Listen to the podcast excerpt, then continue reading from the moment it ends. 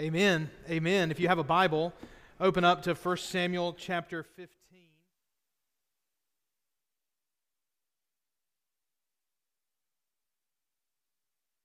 Reading uh, together here in just a moment, um, verses 17 through 31. 1 Samuel chapter 15. Well, we look at the whole chapter. You want to keep your Bible open there, but we're going to read together verses 17 through 31. As you're opening up there, uh, we got word this morning um, from Dr. Harold Cushing. One of he had called one of our church members. He wanted the church to know. Harold pastored this church several years ago and is a dear friend to many of us here, myself included. Uh, his son-in-law, Tim Curley, that's Charlotte's husband, passed away unexpectedly yesterday. And so Dr. Cushing asked if the First Baptist Church of Gadsden family would pray for his family and, of course, for Charlotte and himself and the rest of the family. And I told him, or I wasn't able to talk to him yet, but of course we will pray.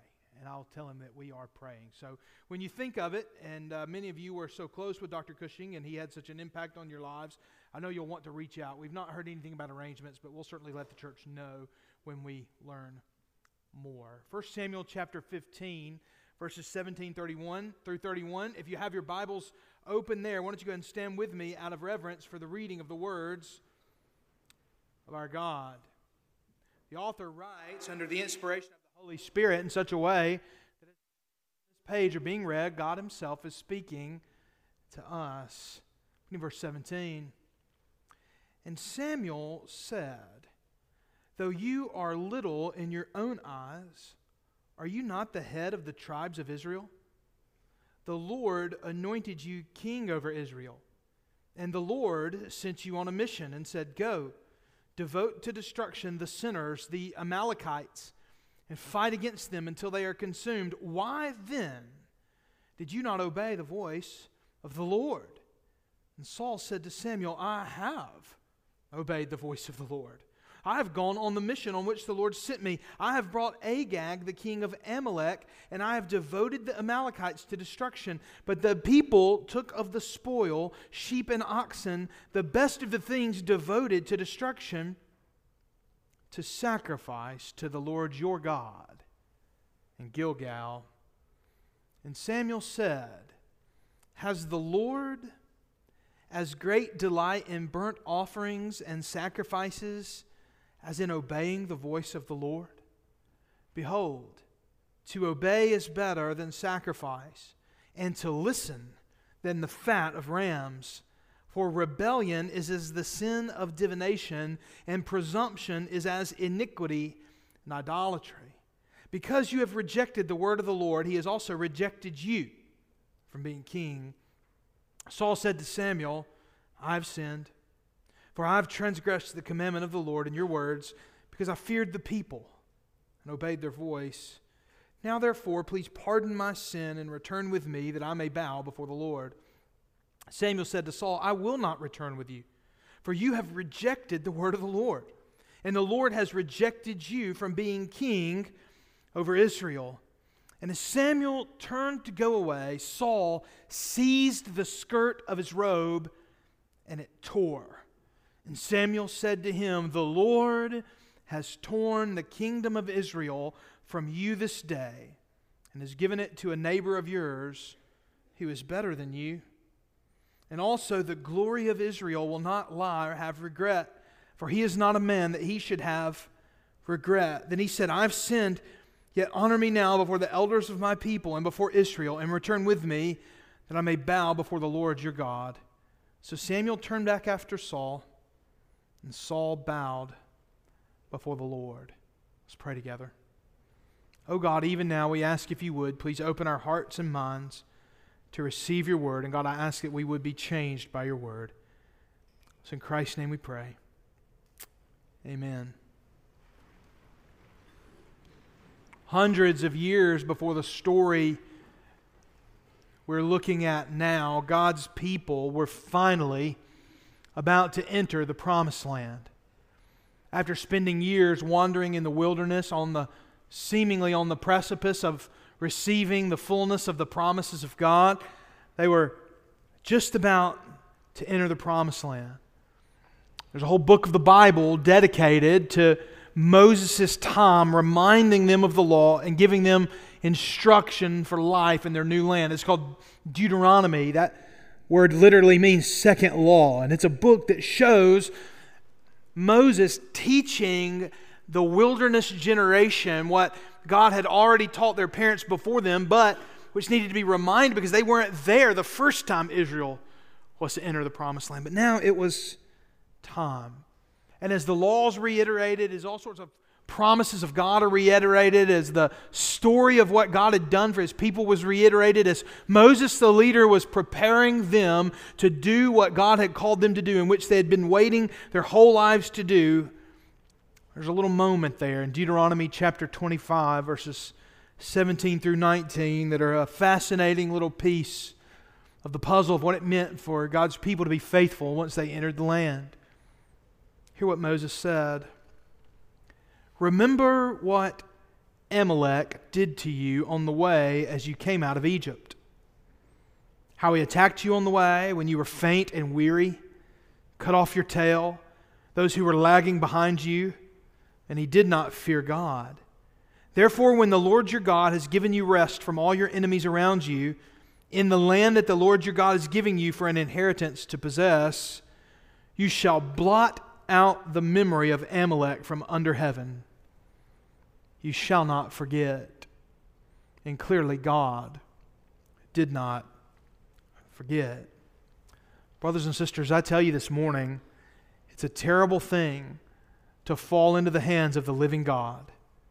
And here in this chapter, we see God's plan to visit his judgment upon the Amalekites, to fulfill his word, to use Saul and his people to visit God's wrath and judgment upon the Amalekites for their wickedness toward him and his people. As we'll see later in the text, not much had changed among the people of Amalek, though they had a new king, of course, Agag, Agag, and the things had changed. Nonetheless, they were still a warring people and an unkind people, a wicked people who still did not fear God.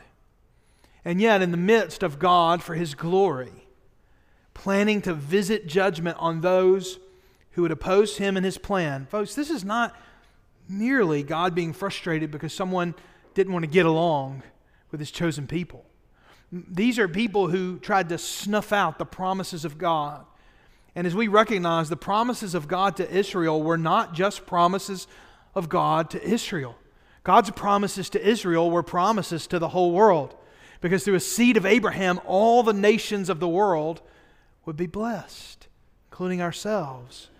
The Amalekites warred against Israel and didn't fear God, and in doing so, they warred against the seed of Israel, our Lord in Christ, Jesus. They tried to snuff out the promises of God before they ever had a chance to make it to the world. There would never have been a moment where one could have said, Peace on earth and goodwill toward man with whom God is pleased. There would have never been a moment when Jesus could have come into the world if the nation of Israel had been snuffed out. But here, God had incubated them among the Egyptians and used the Egyptians to finance and fuel this new experiment of theocratic nationhood that God was creating. And the Amalekites tried to end it. And yet, this storyline of God carrying out his vengeance on the wicked is undercut and overshadowed by the disobedience of Saul. Saul finds a way to make this historic occasion about Saul. Again, we're coming here to a place where Saul's theology of glory is overcoming a theology of the cross, a theology of God's plan in the gospel, to borrow terms from Martin Luther. Uh, this morning, I want to show you something.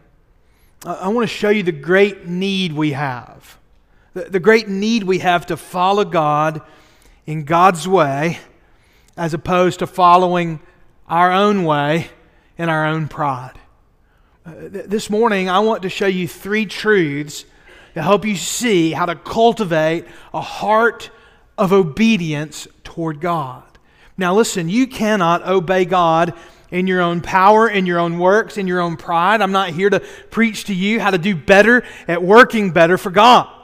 But I am going to show you the way that God in His grace will cultivate in you a heart and an attitude and a disposition that leads to and results in obedience. Some of you may wonder sometimes, why can't I just obey?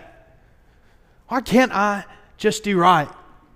I've had this moment with children before where they say, I just, Dad, I, I know I'm supposed to sit still. I know I'm supposed to not talk, but I just can't do it. I might have had that conversation a time or two with my parents.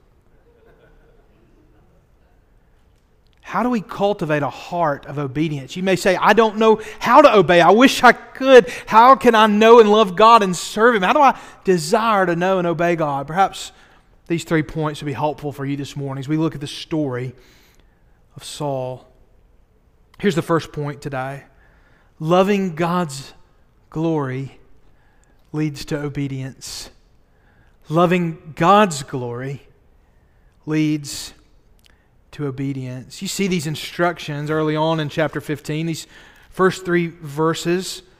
You see, God has commanded um, Saul to carry out the ban, a holy war on the Amalekites. Notice in particular, verse 3 Now go and strike Amalek and devote to destruction all that they have.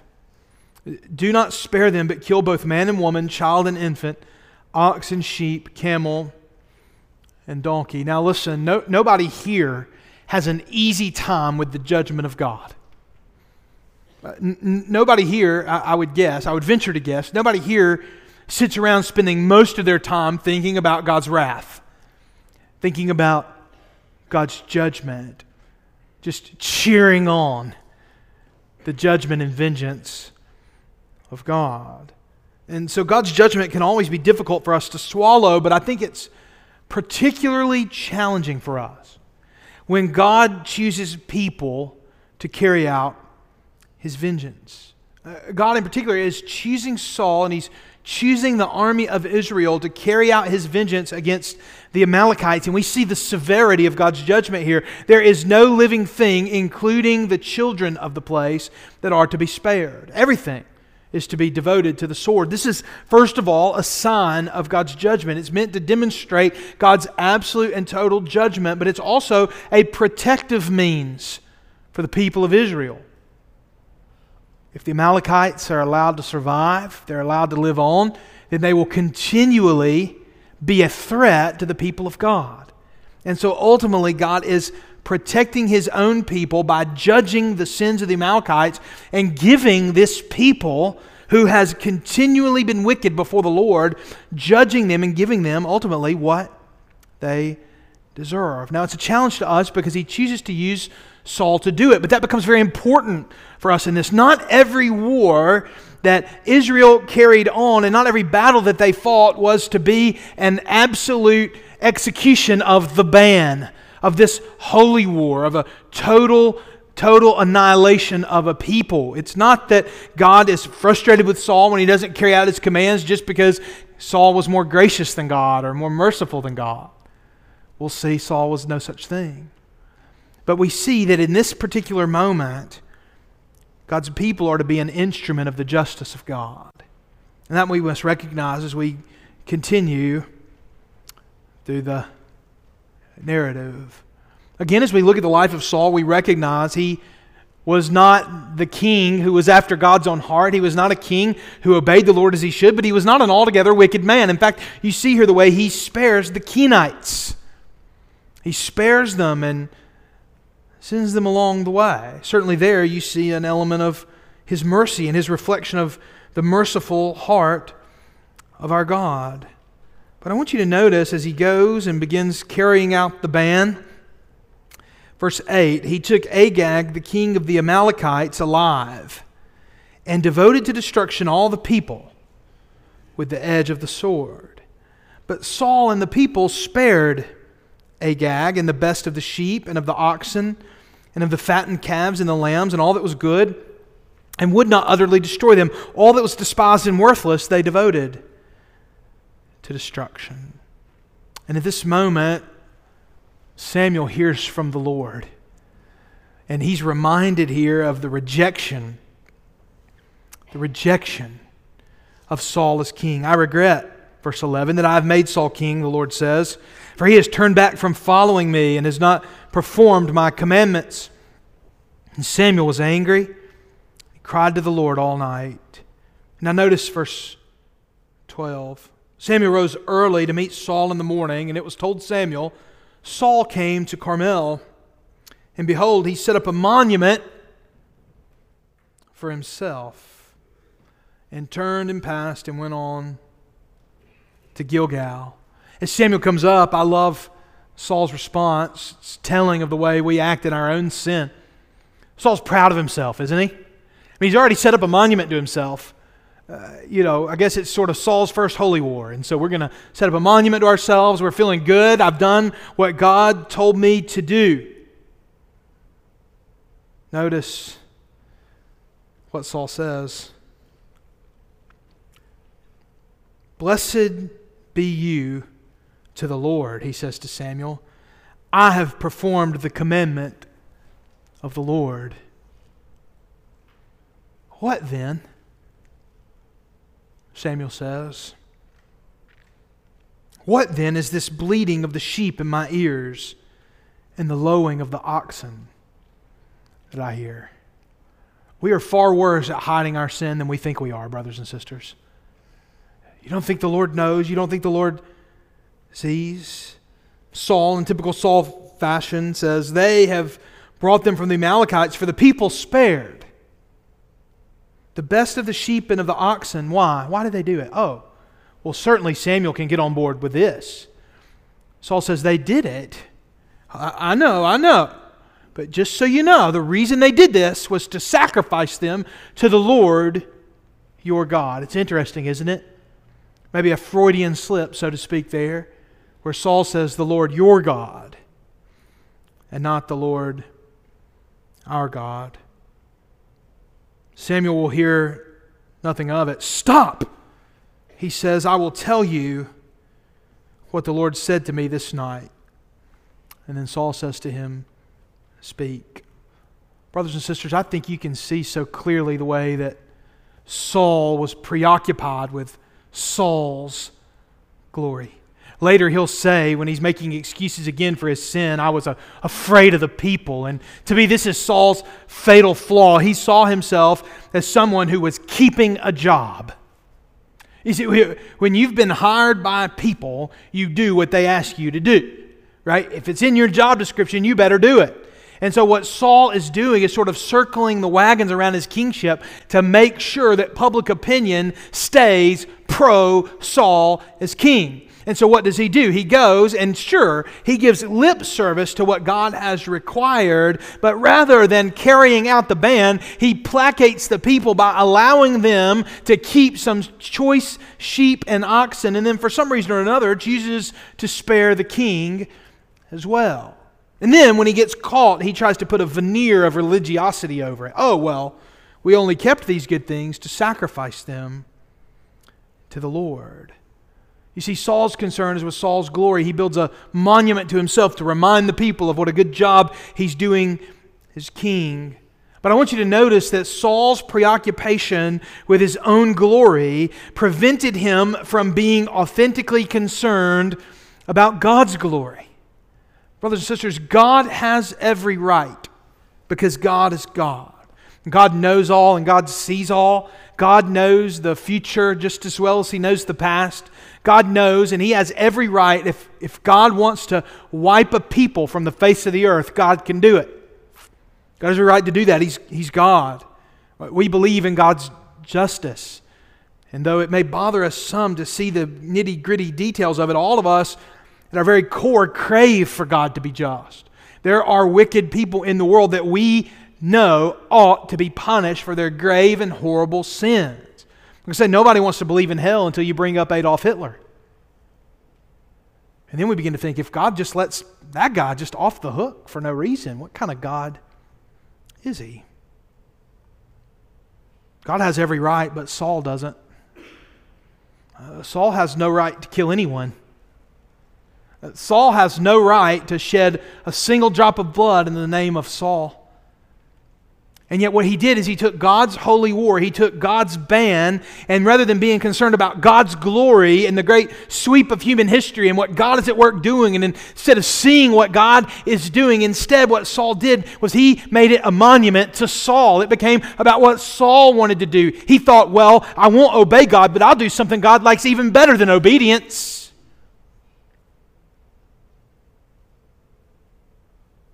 Gravely wicked to use God's name and God's desires for our glory.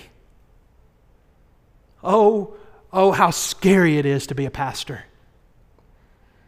How easy it is to talk about God all the time and to talk about what God wants and to talk about what God's doing, and how easy it would be to slip in, just to slip in. Well, you know, God didn't say this in the Bible, but I bet He'd like it even better.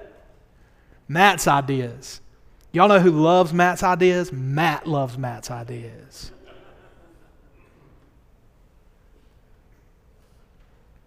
Throughout the centuries, we see the danger as unspeakable atrocities can be performed and God can be blamed. And even in churches in our own day, you see the way the sort of spiritual abuse can come to God's people when it becomes more about the glory of man than the glory of God. Isn't it clear that Saul's disregard for the glory of God is what led to his disobedience? Don't you see the way that he committed murder? Because he didn't carry out God's orders according to God's plan. Let me ask you this question With whose glory are you preoccupied? For whose glory are you living? You will never learn to lovingly obey your God if you don't love His glory more than you love your own. Second of all, not only must we love God's glory, but second of all, loving God's economy leads to obedience. Loving God's economy leads to obedience, not God's financial plan, not the way God handles money, but instead, theologically, when we talk about the economy of God, what we're talking about is God's plan for humanity and the world He created, the way things function and work in the world that God made. We have to love God's economy. Now, Samuel doesn't let this stand. He rebukes Saul in verses 17 through 19. He begins, though you are little in your own eyes. Isn't it interesting to see that false humility is often a sense of pride? Uh, but part of the reason I think, personally, that just based on some clues in the text, part of the reason I think Saul was so preoccupied with Saul's glory is because he was insecure. He never felt secure in his calling. He never really trusted the Lord. It was all about Saul. Brothers and sisters, if God has called you to do something and all you think about is you, I promise you, you will become a prideful tyrant before it's all over with. Because if God's calling you to do something, it's not up to you ultimately to do it, it's up to Him. Though you are little in your own eyes, are you not the head of the tribes of Israel? The Lord anointed you. He told you what to do. And then verse 19, why then did you not obey the voice of the Lord? Why did you pounce on the spoil and do what was evil in the sight of the Lord? In verse 21, Saul reiterates his religious excuse. The people took of the spoil, sheep and oxen, to sacrifice to the Lord your God in Gilgal. And then we hear Samuel's word from the Lord. Has the Lord, verse 22, as great delight in burnt offerings and sacrifices as in obeying the voice of the Lord? Behold, to obey is better than sacrifice, and to listen than the fat of rams.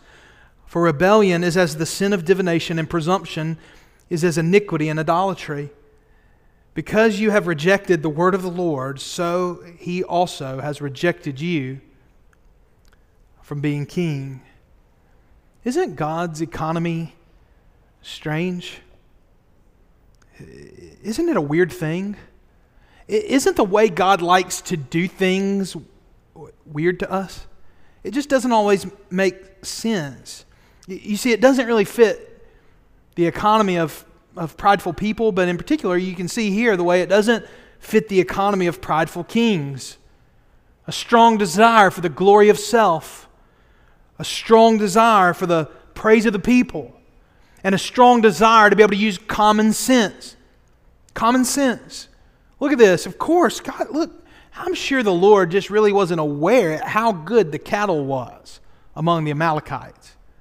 He doesn't want us to waste all this. Surely He would rather me, I don't know, sacrifice some of these, keep a few for myself. Surely that's more important to Him than me obeying Him. Now, isn't it interesting that this thought, and in fact, some of these very words are repeated in the Bible? Over and over again, you've heard this. I think Keith Green had a song years ago to obey is better than sacrifice. That might just be something good for us to all. I don't know how into tattoos y'all are. It doesn't seem like a real tattoo group, but maybe that, maybe that'd be a good tattoo so you remember it every day. Let me just, yeah, I don't know. Maybe a few of you, you know, you just go ahead and, and add it on there. Maybe right here, right here, right here. Put put it on your mirror. To obey is better than sacrifice. We have to be reminded. You see, Saul missed sight of the fact this was no common war. It couldn't be carried out like a common war. This wasn't Saul's war. It, it couldn't be carried out like Saul's war. This was God's war. And, and this was Saul and God's people being in, and used as an instrument of God's own judgment and wrath. They're being the hands and feet of the Lord. And so you have to ask yourself the question what sort of spiritual pride has to be present in your heart? Where you get to the place where you think, a sheep, a beautiful sheep, a costly sheep. But a sheep is more valuable than a baby, even an Amalekite baby. Uh, what, what sort of spiritual pride has to be there when you spare the king but not the toddler? What sort of things have to be happening in your heart where you allow the cattle to low but you don't allow the babies to cry. I ask you this question What ways do you value most? What economy do you value most? Are you carrying out God's will like it's common? Like you can act however you want? Brothers and sisters, when you start mixing up holy things with your will and your way, you can really get in a real mess. You can really start to really mess things up. Do you love God's gospel plan or do you prefer worldly ways? Are you obsessed with power or are you obsessed with common sense? Or are you obsessed with getting your way? Are you uh, obsessed with being seen as glorious? Or are you glad to submit gladly to God's theology of the cross, God's economy of small things, God's insistence on obedience rather than sacrifice? We want flashy things, showy things, tangible things. We think God thinks like us. We think God wants what we want, but God wants what God wants, and He's clearly revealed it in His Word. To obey is better than sacrifice. And many of us have done it, and all of us can convince ourselves that anything is better than simply trusting and following God. But, brothers and sisters, if you convince yourself of that, you'll be fooling yourselves. We must love God's economy if we're going to truly obey God. God doesn't need us to help Him do things better. We follow what He has said. We must love God's glory. We must love God's economy. And finally, we must recognize that true repentance leads to obedience. True repentance leads to obedience. Nobody will be perfect. Nobody will perfectly obey God. No one has perfectly obeyed God. And that's why repentance is so essential. Superficially, Saul says he's sorry in verses 24 and 25. And though, despite this sort of superficial apology, I think Saul's more concerned about the consequences than he is the heart of God. Samuel repeats the rejection in verse 26 and then a dramatic moment happens in verses 27 through 29. Samuel turns to go away, and Saul seizes his robe. And as he walks away, the robe is torn. And Samuel, in one of the most dramatic and saddening and horrible moments in all the Bible, turns and says, The Lord has torn the kingdom of Israel from you this day and has given it to a neighbor of yours who is better than you. And also the glory of Israel will not lie or have regret, for he is not a man that he should have regrets. The third instance, total, second of three times when that word regrets used in this passage. Interestingly enough, twice it says that God regretted having made Saul king. In the range of meaning of this word regret, in that context, it must mean something like grief. He's sad. It's a we're meant to see the tragedy of Saul. I, I call Jonathan a non tragic tragedy. This is a tragic tragedy. Saul throwing his life away while trying to gain it instead of losing his life in order that he might gain true life. In these other situations, it's an expression of God's grief, his sadness over Saul's choices. But here, what it means is once God has purpose to do something, he will not change his mind. And Samuel is reminding Saul God has said the kingdom will be stripped from you and it's over. Saul requests that Samuel come back with him. And Samuel does, but I don't think it was to honor Saul. I think it was to play out the scene that we see in verses 32 and 33, one of the most macabre scenes of the Bible, but a show of commitment from Samuel. Samuel there brings Agag out, who lightly approaches and says, Surely the bad times are behind us. And there, the Bible tells us Samuel killed Agag. He finished the ban. He did what God had asked. And the Bible says he hacked Agag to pieces before the Lord, meting out God's wrath and judgment. This chapter closes as it ought to close with grief and sorrow. Samuel went to Ramah, verse 34, and Saul went up to his house in Gibeah of Saul. And Samuel did not see Saul again until the day of his death, but Samuel grieved over Saul, and the Lord regretted that he had made Saul king over Israel. Samuel had just said to Agag, as your sword has made women childless, so shall your mother be childless among women. It's a reminder for us as this judgment is being carried out that Agag was not some good man, he was a man who deserved God's judgment. I, hope a passage like this, a passage that's shocking, right? This is, you know, people, we talk about Sunday school all the time. There, there were, I hope there were no, I hope we have never had flannel graphs of this chapter. First Baptist Church. Right? What a horrible scene it is. But I fear at times we've lost a sense of the seriousness of sin. I think we've lost a true sense of repentance like Saul did. Saul didn't truly repent. He was fearful of fearful of consequences. Years ago, I was sharing the gospel with a guy, and he looked at me. and He said, God's going to forgive me. That's his job. And sometimes as Christians, I fear that's become our mantra. That, that we've become so lackadaisical about sin and repentance that we sometimes think, well, God's going to forgive me. That's his job. But, brothers and sisters, we must take repentance seriously. We need to grieve over our sin. Not to just merely regret consequences, but to see what sin results in, to see the, the dirt and the crime, the awfulness of a passage like this, and to recognize the culprit behind it all. We want to blame God, we want to blame Saul, we want to be frustrated with Samuel. The culprit behind it all is sin. Oh, how badly we need to grieve over our sin. I hope, if nothing else, this chapter, this passage will disabuse us all of the notion that religion is something we can play at what grace there is in Christ. Oh, I love grace. What joy there is in the gospel.